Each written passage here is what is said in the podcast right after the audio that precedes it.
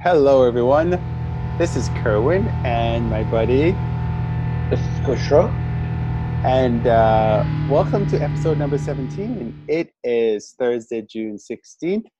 Uh, we should have met up on Sunday, I think it was, but we've just been busy. Um, you know, you'd think with, with, with COVID, we'd be, we would have lots of time, but, you know, life continues uh, as much as we can so um, we have a bunch of news this week. Uh, there's um, the airlines, you know, they started their schedules, but they've kind of pulled them down again because we're having spikes uh, all over the United States and in some foreign countries as well.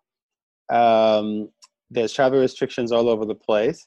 But what we're going to start talking about today is uh, we're going to talk about some aircraft movements, and then we're going to talk about um, and then we're going to talk about some airline movements. So let us start off by talking about aircraft. And um, Kishore we, we we've had this for like a week or two to talk about. Um, the first thing we're going to talk about is is uh, Comac is doing um, triple delivers, and Coach is going to explain what Comac is and what all this one is about. So go ahead, Kishore. Comac is the the Chinese Boeing, essentially. And this is actually about two weeks old, but uh, not entirely out of date because this week Air China started service with their ARJ 21. So here's the background. For the first time ever, um, at least in Comac history, they had their triple delivery of their ARJ 21, which really, I mean, not to sound too cynical, is a ripped off DC 920. but China insists it's um, brand new from the ground up, designed by supercomputers. But uh, you look at it and it could not. It it is mistaken for a DC 9. and given that China used to manufacture the MD80 and the 90 in China, this is hardly a surprise. But anyway, hmm they've repositioned this as um, a regional jet. And uh, so they had their first delivery of three aircraft to three different carriers on the same day. And I thought that was moderately interesting, and I wanted to include it. So these were Air China, China Eastern, and China Southern. Okay. Now, this is an aircraft which is about 90 seats, uh, mostly all Y. And what I found interesting is that um, it's referred to by the, I believe it's called the IATA code, as the ARJ by some Chinese carriers, and the uh, by other car- by one other carrier, um, which is uh, I think it's called Cheng- Chengdu Airlines, mm-hmm. as C27. So I'm not sure how this happens, but I guess they're allowed to rename the aircraft with two different identifications. But anyway, um, no, I just thought it was interesting that uh, this um, aircraft was delivered to three carriers on the same day, and it hasn't really been a success for airlines outside of China, not surprisingly, because uh, China Southern, for instance, has had to establish or has chosen to establish yet another airline called OTT for this aircraft type. Hmm. And I'm not entirely sure if any of the carriers really needed this plane, but I guess they had to order it um, to satisfy the government or whatever. But I found it ironic that a lot of routes that this aircraft is flying are to cities in Inner Mongolia for whatever reason. I don't know if that's a coincidence or not, but there you have it. So, hmm. um, so yeah, they've got about 590 orders, which sounds pretty substantial. They're all from carriers within China, and they're not the large ones. For instance, um, Chengdu Airlines was the launch customer, followed by Genghis Khan Airlines and also Jiangxi Air. And so Air China China Eastern and China Southern become the three uh, heavyweights to really operate this aircraft. Yeah. And uh, as I said, it's new, but it's out of date. I don't mean to again sound cynical, because they had planned to. Um, it took them from the first flight in 2008 to uh, delivery after eight years. So um, the engines are these CF-34s that are used on the CRJ fleet, yeah. Bombardier CRJ fleet. So they're not the most efficient, and uh, of course that's reflected in the fact that they had a lot of bugs and glitches that they had to work out, which accounted for the eight years between the first flight and entry into service. Hmm, okay. But um, no, I just thought this was an interesting topic to cover because we don't really get to cover or talk about Chinese manufactured planes very often. Now, of course, they have this 929 coming up. It's the same so company? We'll see how that goes. Yes, oh, okay. which is the 320 yeah. competitor. But that's nowhere near completion or even entry into service. So this new plane, so, uh, it looks. Sorry, this new plane it looks a lot similar to the DC-9. You say two engines at the back. No, okay. two engines at the back. Um, it's it really. If anyone saw a picture, you'd notice the engines that they look a little different from the DC-9, of course. Yeah. But it's interesting. I thought the wings are made by Antonov, which is in Ukraine. Oh. So it's not exclusively a Chinese uh, manufactured company um, aircraft, but still, um, yeah. most of the plane is manufactured in China, hmm. and also the the some of the avionics comes from the West, but um, um, yeah, but it is a complete DC-9 knockoff. so it would be interesting to see if anyone from this side of the of the aviation outside of China. Yeah, what is it? Um, is it because I mean, does Boeing still make the the um seven seventeen? The seven seventeen? No. No. Okay. Mm-mm. So then, no. Yeah, that, yeah, it'll be interesting. I guess we have. I guess we have to watch this one to see to see what happens. And it is interesting, is like you said, that they actually delivered it to three airlines at one time. But I'm guessing that that's probably political why they did that. Maybe. Maybe.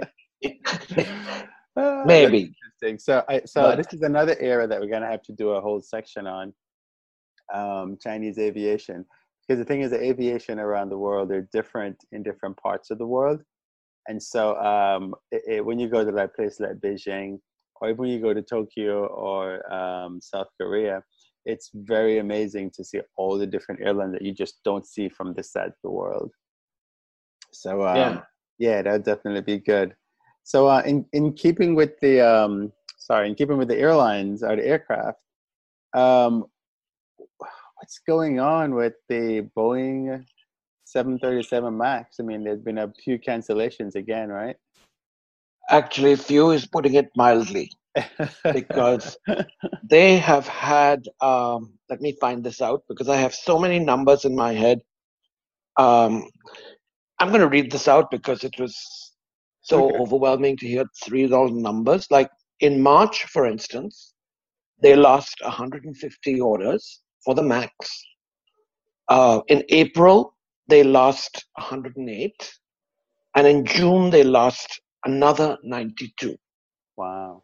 And um, a lot of these, so just to back up a little bit, year to date, June 2020, Boeing has lost over 460 orders for this aircraft, which is not really impressive after losing 182 in 2019. But that could be excused because most of those were from Jet Airways that collapsed in 2019. Oh, okay. That makes sense. So, um, but no, some of the carriers that have canceled are significant, like Air Canada, for instance, because they had switched or professed to switch from the 320 through the to the Max. They've cancelled. Um, so has Oman, but now mm-hmm. a lot of these have supplemented these cancellations with orders for the 789 or the 787, I should say rather. Yeah. So then China's cancelled a lot. Now I don't know if that's political or not. Then um, Avolon, which is the big leasing company out of Ireland, has cancelled about 75 of them. okay. Brazilian Gol, which staked its future on the efficiency of the Max, has cancelled 34. Um, and the list goes on. But the big leasing companies have are the ones that have cancelled in bulk. Yeah. So um, another big one was Norwegian, which had 92 cancellations. And that may have been financial because they're sort of on the skids and Yeah. uh, having a hard time. So, but what Boeing, I think, is really worried about is Fly Dubai. Because after Southwest, they are the largest order, they are the largest carrier to order this with 250 plus. So um, I'm not sure they can really because Airbus is pretty much booked for several years Right, for the exactly. 320. Exactly. So I would imagine a lot of these carriers are locked in if they want their delivery slots be where Yeah. when they were expecting them. and, and you know, so But you know, Krisha, the interesting thing about all that is, um, we, I mean, we know that Boeing has a lot of planes on the ground, and um, so they still have a lot of planes to deliver that's that right. that they've already created, and they're just sitting there. They need to retrofit and deliver them. Um, Yep. That's going to be a logistical nightmare. Yeah, I mean, they're parked all over all over Seattle, really. um, All over the world, actually. uh, yeah, well, I'm talking the ones that haven't left the airports yet. Uh, I haven't left Boeing Boeing Field. Yeah. Uh, Yeah. well, not Boeing Field, but the Boeing area. Because when I went up to Paine Field, there was a lot of them parked parked in Paine Field. Yeah. And um, plus, you know, the Oh. ones that Southwest have and American and United have that need to be uh, fixed. But so these are orders that were on the books, but it's difficult to delivered. say that people just cancel them because of financial reasons rather than them just not wanting to wait this long to get the planes. Plus, they may not even need them anymore. right, Like Norwegian. right. You know, because So, they've cut back a lot. People aren't flying, and you know, just based on the last, I guess, the last week or so, um, I don't see aviation coming back to anything substantial for at least a year. Um, at least. Yeah. at A lot of carriers are saying 2022. Yeah, I mean, at least So- because when, you when you think about it, like we are not flying across the Atlantic. You know, there's like three flights New York to London, which is crazy. Um, and despite the fact that Europe, some of Europe is opening up, um, most Americans uh, can't go. One, we're on a level, we're at a level four, and two, at level four means do not travel international, or it's recommended not to travel international. And two, um, a lot of the countries are not accepting um, people who've been living in America with uh, U.S. citizenship um, because we have outbreaks everywhere. We haven't controlled COVID yet. Um, uh, yeah, so I mean, some of that is financial, and I don't even know if it's because the airplane is still being fixed. So it's kind it's kind of hard to say because the airlines just be like, oh well, we're having the money. We're gonna, we're going to cancel these anyway. But I mean, Airbus is not out of the woods though, because they're also laying off several 1000 Mhm. people because aircraft airlines have sort of cancelled deliveries of their planes. so it's really a but I think. Boeing, yeah, yeah, it's at least for Airbus, and it is for the Boeing customers as well. hmm all, all the airlines are feeling the same pinch. yep, So in in talking about uh, so you know we're going to continue watching the 737. Pro- There's probably going to be more cancellations. I mean, let's face it, that they're parking older planes anyway, um, so they're probably going to be uh, more cancellations. And while while while some routes people are actually flying, others people aren't going anywhere. I know I've seen some of my friends in Mhm. Mexico, so I know that people are flying to Mexico and people are flying to the Caribbean. Um, but then there's also quarantine measures there as well. Um, mostly leisure destinations are making some Yeah. sort of a comeback because no business market is going to is doing well apparently. Yeah, and, which So- which makes sense, right? I mean, the companies just well, well the companies are laying off people because they're not making money. But some sectors of the of the worldwide economy are are still going and are still making money. They're just doing it Sure. online. So, um, okay, so one funny story, uh, well, funny story, but a real good story that uh, since we're talking about aircraft is the uh, the 748. There've been a special sale of a 748. Uh, tell us about that. yes, this one got my attention because it, you don't hear about these type of planes going on sale. Um, but it's a Qatar Amiri flight. It's the, there that it's not an airline, but it's sort of a subsidiary of Qatar Airways, hmm and it caters to the royal family and senior government officials. Ah, okay. So this was a 2012 manufacture 748, but it's essentially brand new because it's only had about a thousand flight hours and um 300 cycles, so takeoffs and landings. That's nothing. Um, and um, it's equipped for 89 passengers with 18 crew. And of course, it's got the most luxurious interior um, setup you can imagine, with everything on demand um, and electrically operated. Even the windows, apparently, that's too much trouble to you to do manually. So there are electrical shades. So, but it's parked in Basel and it's available for sale. And what I found a little weird is that um, Qatar seems to have this habit of buying these aircraft and then giving them away. No. Because in 2010, they gave away uh, 748 to Morocco. uh-huh. Um, and then fairly recently, I think it was in 2018, they gave one to Turkey, to Erdogan, because he, well, supposedly, because he had supported Qatar in the embargo that they have with the other Middle Eastern states. hmm So they buy these aircraft and they seem to get, get rid of them, but yet they keep the, the older 319s, the 320s, and the 343s. So I don't know what's going on there.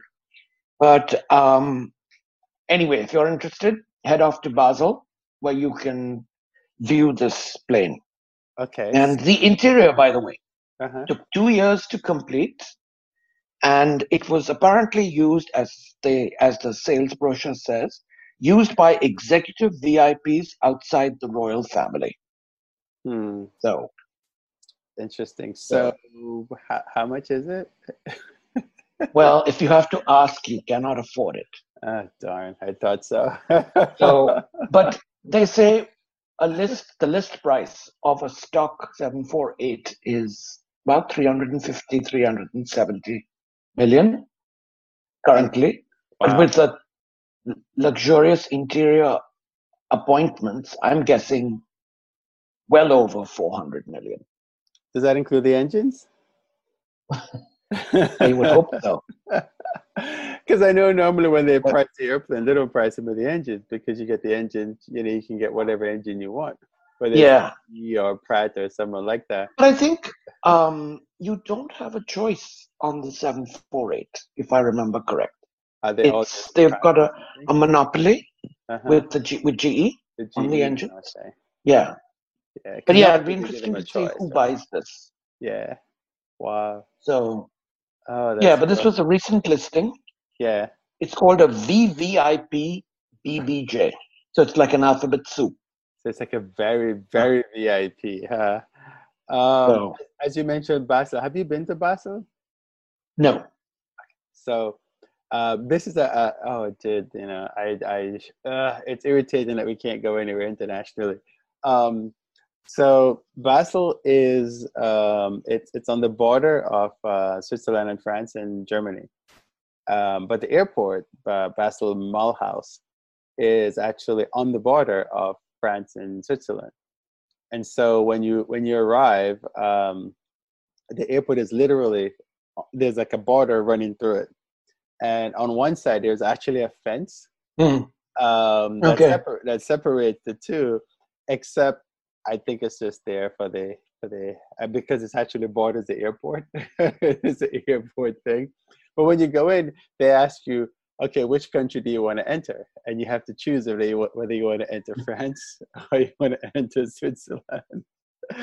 It, but it, it doesn't matter because as soon as you go back out, you go you go back to the same to the same thing. So it's it's it's very cool, and I think you'd actually like it. Um, myself and I think it was Linda and I went, and we had uh, we had such a blast. But just so you know, Switzerland is super expensive. Um, but you can take yeah. a train. You can take the train. There's a train that goes between Basel and um, on the Swiss side and uh, Mulhouse on the French side. It's very, it's very, very cool. Highly recommend it. Um, no. I think the train had to go through, but but there was a train somewhere there. Um, all right, cool. So if you if you if you're looking for a seven four eight, you know where to find one. Uh, all right, so let's talk about airplanes, uh, airlines for a little bit. One of the big news um, that basically just happened today is that American and um, uh, JetBlue are jumping in bed together. Which, when you talk about strange bedfellows, uh, this is a strange one. So, what are you hearing? Well, it's round two actually.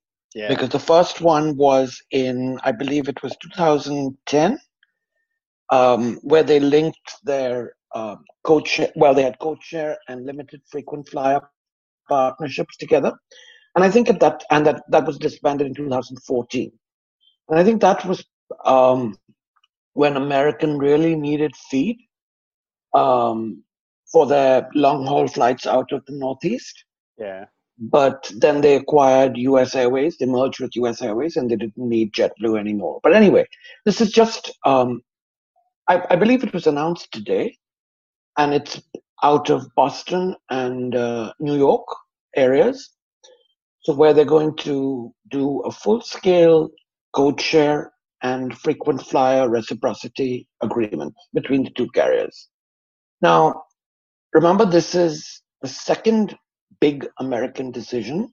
And I always thought they had, they were sort of like the sleeping giant, if you will, for all these years. Right. But I think they were awoken with a rude shock when Delta raided LATAM um, in South America because right. they had this huge agreement with um, American, and that may have sort of provoked them, provoked American into getting aggressive. And so after the Alaska, uh, not acquisition, but agreement, and now to follow it up with uh, JetBlue, uh, the American seems to have its mojo back.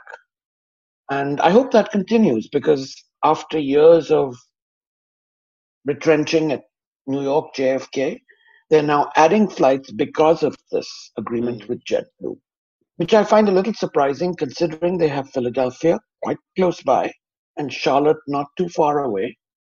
But um, they're going to start um, Athens and um, Tel Aviv from JFK, and then also Sao Paulo and uh, Rio de Janeiro on a seasonal basis because of this agreement. Yeah.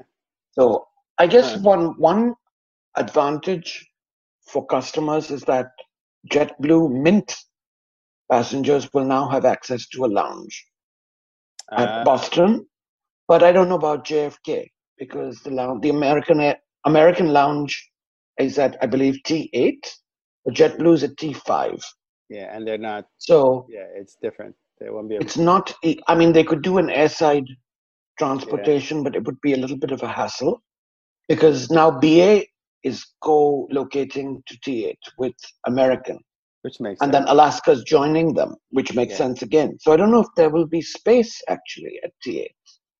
Uh, and JetBlue's got a large presence at uh, JFK.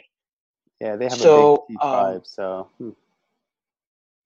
So now the passengers will have a range of options, especially for the transcons, because you have the American 321s with the new um, cabin, business cabin, first cabin rather, mm-hmm. and then you have JetBlue with the Mint cabin. So, so hmm. I mean, because I see plus, I see. I sorry. Go ahead. Go ahead. No, plus JetBlue is going to expand at LaGuardia and Newark. Yeah. So, hmm. I, I mean, and this is all still subject to government approval, right? Yeah, but yeah.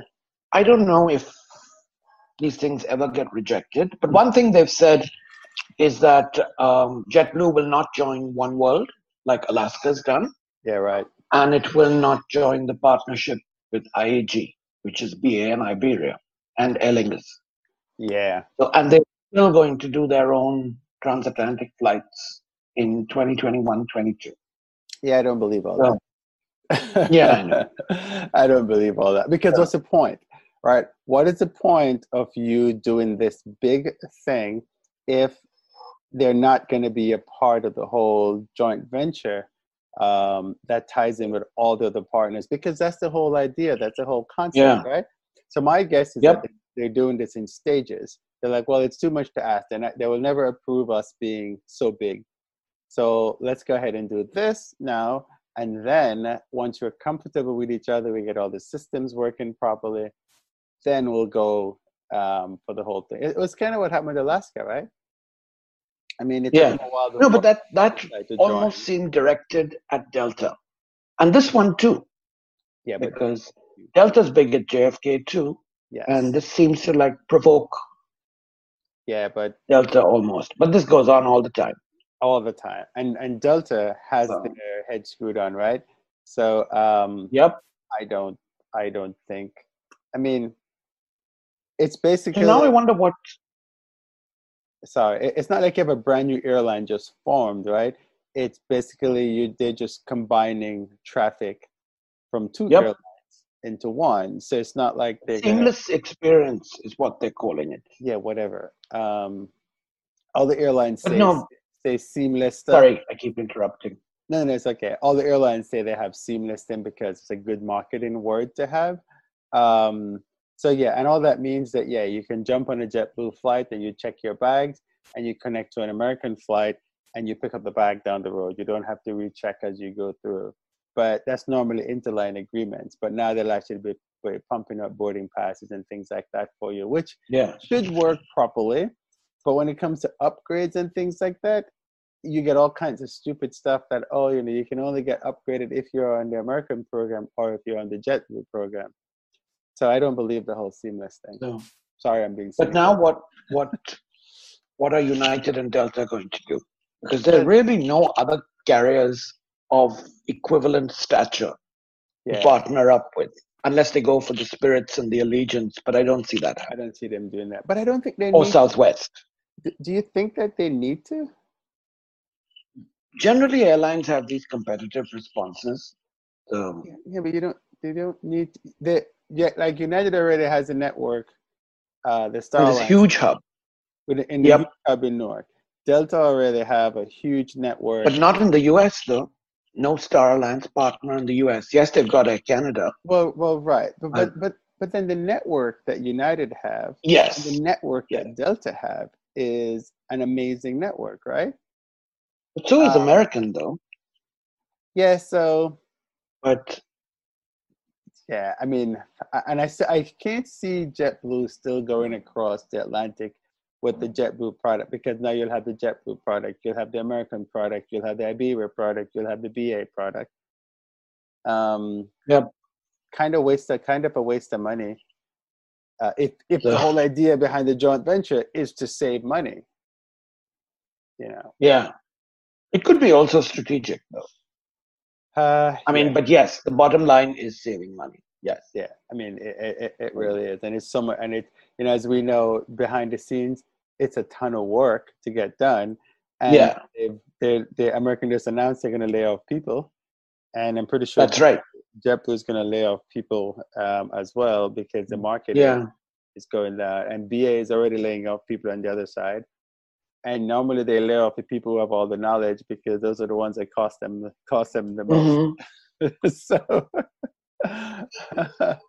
um, But you're not being cynical, of course, aren't you? I'm I'm not being cynical at all. we know what it is that we, we, we, we know how the industry works. And when we see these things, we know that there are holes in it, right? And it looks good, it's big headlines, and everyone's like, oh my God, this is cool. But at the end of the day, it's like, yeah, yeah, yeah we'll see, we'll see what happens. Um, so, but interesting. But, but still, yeah. they shook. I never expected this at all. I didn't either. I did not either. So I, I, have flown JetBlue, but I haven't flown their Mint product as yet. Mm. Um, it's supposed and, to be excellent, actually. Yeah, I've heard that. I, I mean, so, I, I I'm American. I'm gold with American. So um, if you know if I can get an upgrade to Mint, then I'll take it. So. so that'll be interesting to see. But you know, I mean, Delta is doing an amazing job, and um, they I I just don't. I mean, they have a huge network. I don't see this yeah. any traffic at all from Delta. Um, because the same people that were normally going to fly Delta will still fly Delta. Now, yes, the people that have been flying American are going to fly. Remember, it depends on pricing. Everything depends on pricing. But yes, yeah. there's certain loyalty, especially for the top frequent flyers. Exactly, exactly. And Delta has done a lot to United though. JFK. Right. Yeah. But United now with no presence at all at JFK. I don't know how that's going to. Do. But you know, if they're going to go back or not. But Newark worked, right? Because remember when when Continental yes. didn't have a president, a president, a presence in JFK, they did fine. Mm-hmm. Yep. Um, you know. Well, so, they did have a flight though from Houston. Was it that? And they had a flight from Cleveland. Is it that one flight that just like yeah. why why do you even have that one flight? so, um, but yeah, so it, it'll be very interesting to see to see what happens. Um, and I know that in the, in the United marketing, they're always like, um, they they always say New York slash North, so people yeah. know that they're actually going going to North. And actually, um, transportation from New York, it's a little cheaper though because it's 13 dollars on the uh, New Jersey Transit train from Penn Station to um, Newark, and um, you get you get to Newark Station, and then you take the, the air train.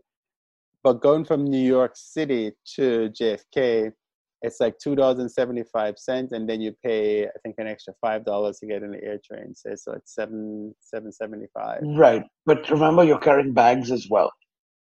Um, so I don't know how many passengers would take the tube, the subway.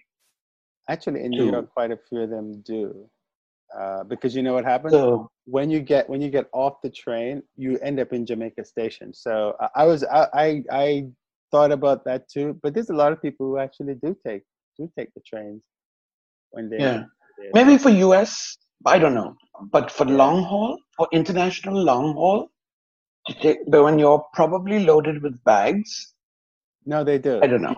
I would not. I wouldn't. I wouldn't take the train, but I've seen them because I've actually ridden. Yeah, I'm sure that, yeah. JFK thing all the way to the to the thing, and I've taken it a few times. I'm annoyed at them because they charge you five dollars, um, and I just don't think it's worth it. Mm. That. Where you can take the bus, and the bus is only two seventy five, and you get a free transfer. Yeah.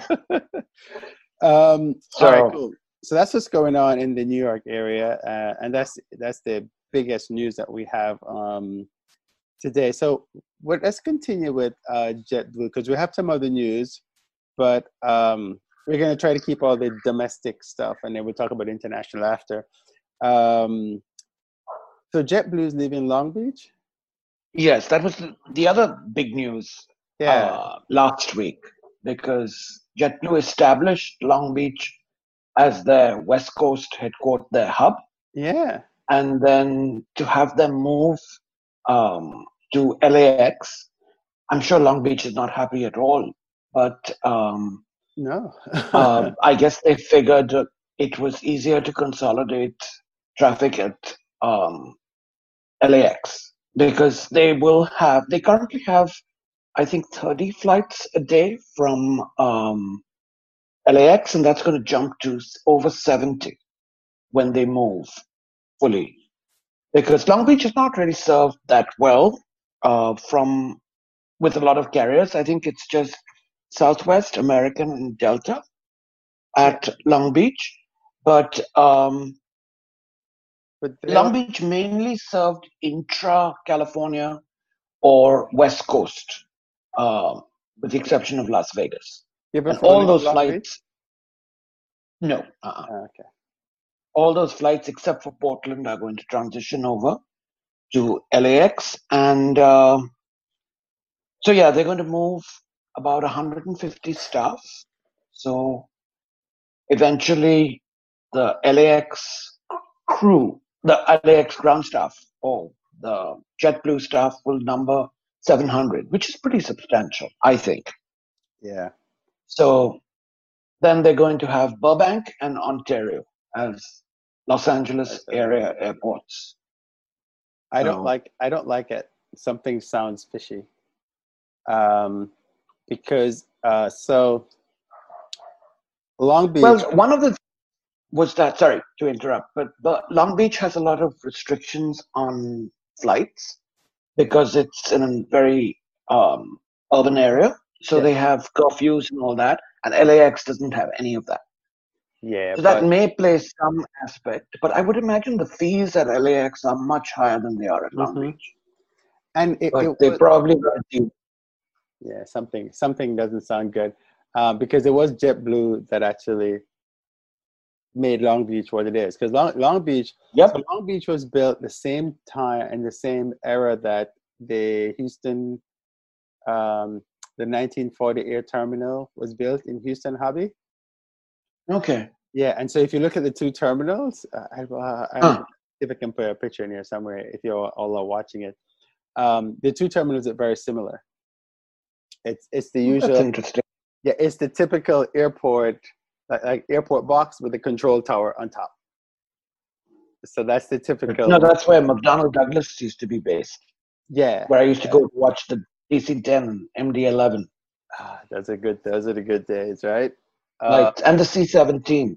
Oh wow, I haven't seen one. I haven't seen a C seventeen in ages. Um, but So, but yeah, so they made Long Beach. Oh, if you ever go to Long Beach, there's a rest. The rest is a restaurant upstairs. So it's back in the forties. You could just you people would go to the airport to have lunch, and the air, the air terminal style uh, did that. So they had a restaurant, and you could go in the restaurant and have lunch while you watch the planes. That was the whole idea. And so, um, have you been to the 1940 air terminals here at Hobby? no. Uh-uh. Oh, we should try to do that. It's it's it's very cool. They even have a, a continental museum, uh, where you have like all Okay. the the flight attendant um, stuff and the memorabilia and things like that in there. It's very it's very nicely done. And so the the the, the Long Beach one was built with it in a similar similar fashion. Um, and JetBlue's the one that went out there and kind of developed it and made it what it is. Yeah. The carriers came in. So the fact that they're leaving, I, Yep. sm- I smell a rat there. So, but I do want to say that LA, um, the LA area is the largest O&D um, destination in the world. really? So most, so yeah, that's a part. I I did not know that. you mean so what that flying means within is the that- LAX area? Yes, to and from LAX, uh, more people um,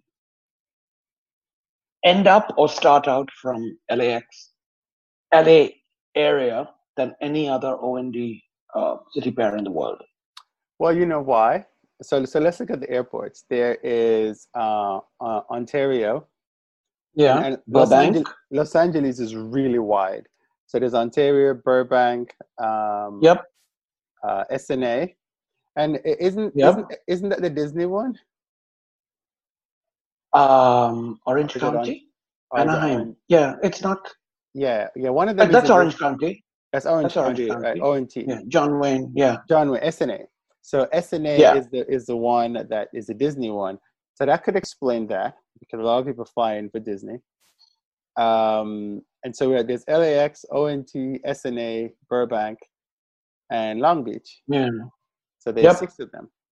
Um, and the only other place I know that has six airports is London, because they Yeah. have uh, Southend, London City, um, Gatwick, Gatwick, Heathrow. Heathrow. Uh, Wait, there's one more. I know there are others. Yes, there is Lu- Stansted, Luton? Luton. And Stansted. Stansted. Yeah, Yeah, so those are the two that uh, they both have six airports. New York, I guess New York has six as well, because they've got um, Newark, LaGuardia, Islip, JFK, um, White Plains, and Stewart. Yeah. So Yeah. those three big cities have uh, big airports. And, and also, um, and a little plug for the website. Uh, I've set something up called uh, Nearby Airports. So if you go to passrider.com, I guess it's slash nearby dash airports, you can actually put in the city and it'll tell you all the airports that are in. So if you want to go, if you need to get to New York and you can't get into JFK, then you can go to LaGuardia or Islip or um, White Plains or Stewart. And uh, then you just take local transportation in. Um, but yeah, so di- digressing about about Long Beach, I didn't realize that about LA. That's pretty amazing. Um, but I guess it makes sense because Disney, a lot of traffic goes into the Disneyland, right? I think it's the one that's out there. Um, Hmm. All right, good deal. So- So, they're out of Long Beach. Um, we can do. We can probably do one more domestic. Oh, we have a, we have a few domestic, but let- yeah, let's do. do, do, do. Okay, we have two more domestics, and then uh, You can talk we- about Aeroflot. um, we can well, but we can do Aeroflot. I, I'm going to put all the international ones together because we have a number international. So I think what we'll Okay. We'll we'll wrap up this episode with the two more domestic airlines, and then we'll do another with all the international airline stuff because we have quite a bit of international. Okay. So Okay. um, let's talk about Breeze delaying Yes. their inaugural flight. So that was that's David Neeleman's sixth carrier. Sorry, his fifth airline after Morris, WestJet, uh, JetBlue, and Azul in Brazil.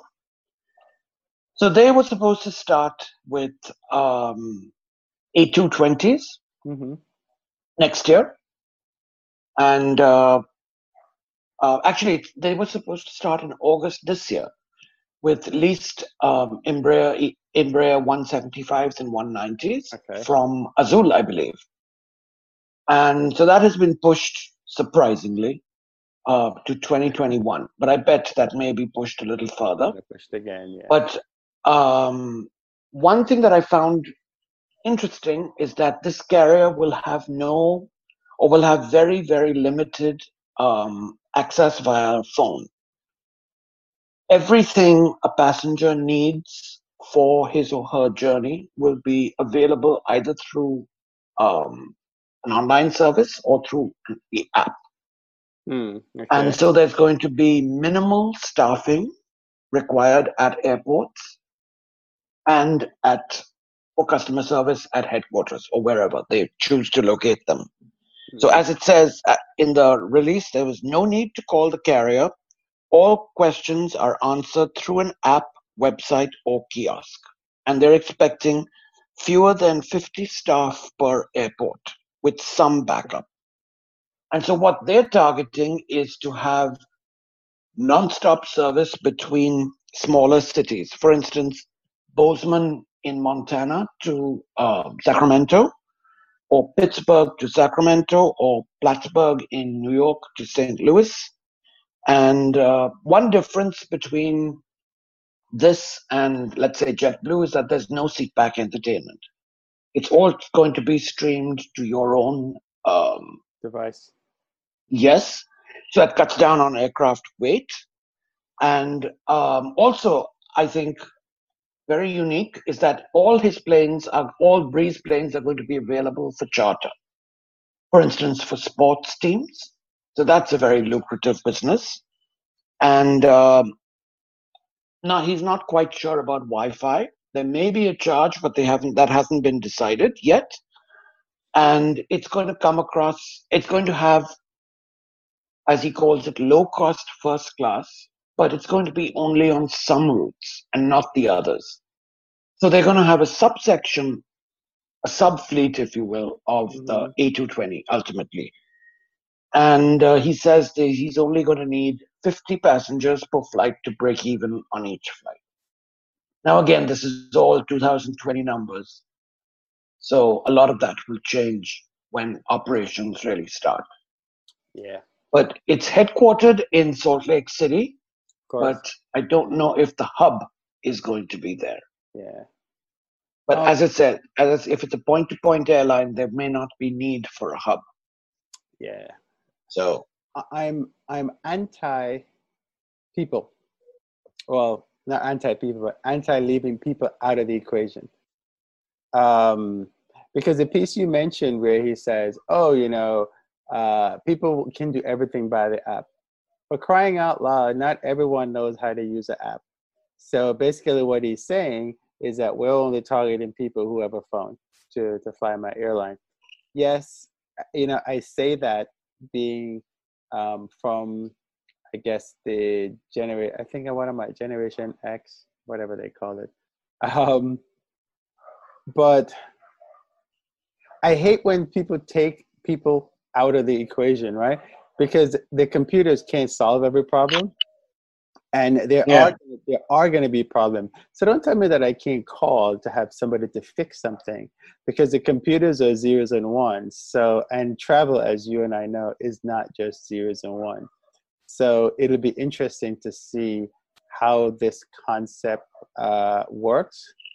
Um, I mean, yeah. I mean, I'm sure he's thought this out because none of his carriers have really failed because even Morris was bought by Southwest. uh, yeah. Well, So I'm sure he's Yeah, but, But- still, I, I would I to know what's going on. Uh, and speaking of Morris Air, so when I started, um, when I started in aviation, um, the revenue management system that Morris Air used is the system that we used to use at the first year, second airline I worked. And we actually, yeah, we actually took that and developed it more to create what we had and what we needed. So small world. um, all right. So yeah. so breeze is breeze is supposed to be happening. It'll be interesting to see how it goes. Um, people won't give a crap. All they will do is just go fly it because it's cheap, um, and then they'll complain about it. Also convenient, right? If Yeah. you're from a small, smallish city. Yeah. So- um, and, and Bozeman, the, the thing about Bozeman is that people just drive from all the neighboring cities into Bozeman, and then they'll fly from there wherever they need, wherever they need to go. But it's Um, interesting that that's one of the first city pairs they're going to serve. Bozeman, Sacramento. Yeah. I guess so- it's skiing. I don't know, but we'll Yeah. figure it out. We'll find out. and I'm guessing uh, Sacramento because it's it's a government, it, it- it's a capital Right? of California. Bozeman, Right? I think that's the most central place that's not a main city because Billings is the main is the main one, and Bozeman actually have a really nice airport in Bozeman. So um, Okay. But most of the people just drive to Bozeman and then they can. It, it actually encompasses a very large area, and I think that's probably why they picked. There's enough, Pittsburgh, I can understand. Pittsburgh and St. Louis yeah, yeah. So because they were ex hubs. hmm So, yeah. um, All right. But- so so we will see. And these Yeah. aircraft are brand new, so they're extremely fuel efficient. I guess he's counting on that too. It's Airbus cut A220, costs. right? He is a really very smart guy, but I don't like the fact that you're, you're leaving people out because the whole idea of creating airlines is to create jobs for people. And then when you think Yeah. about it, it's like, well, a whole bunch of airline people are out of jobs now. So hmm, we're gonna see. We're gonna see how this works.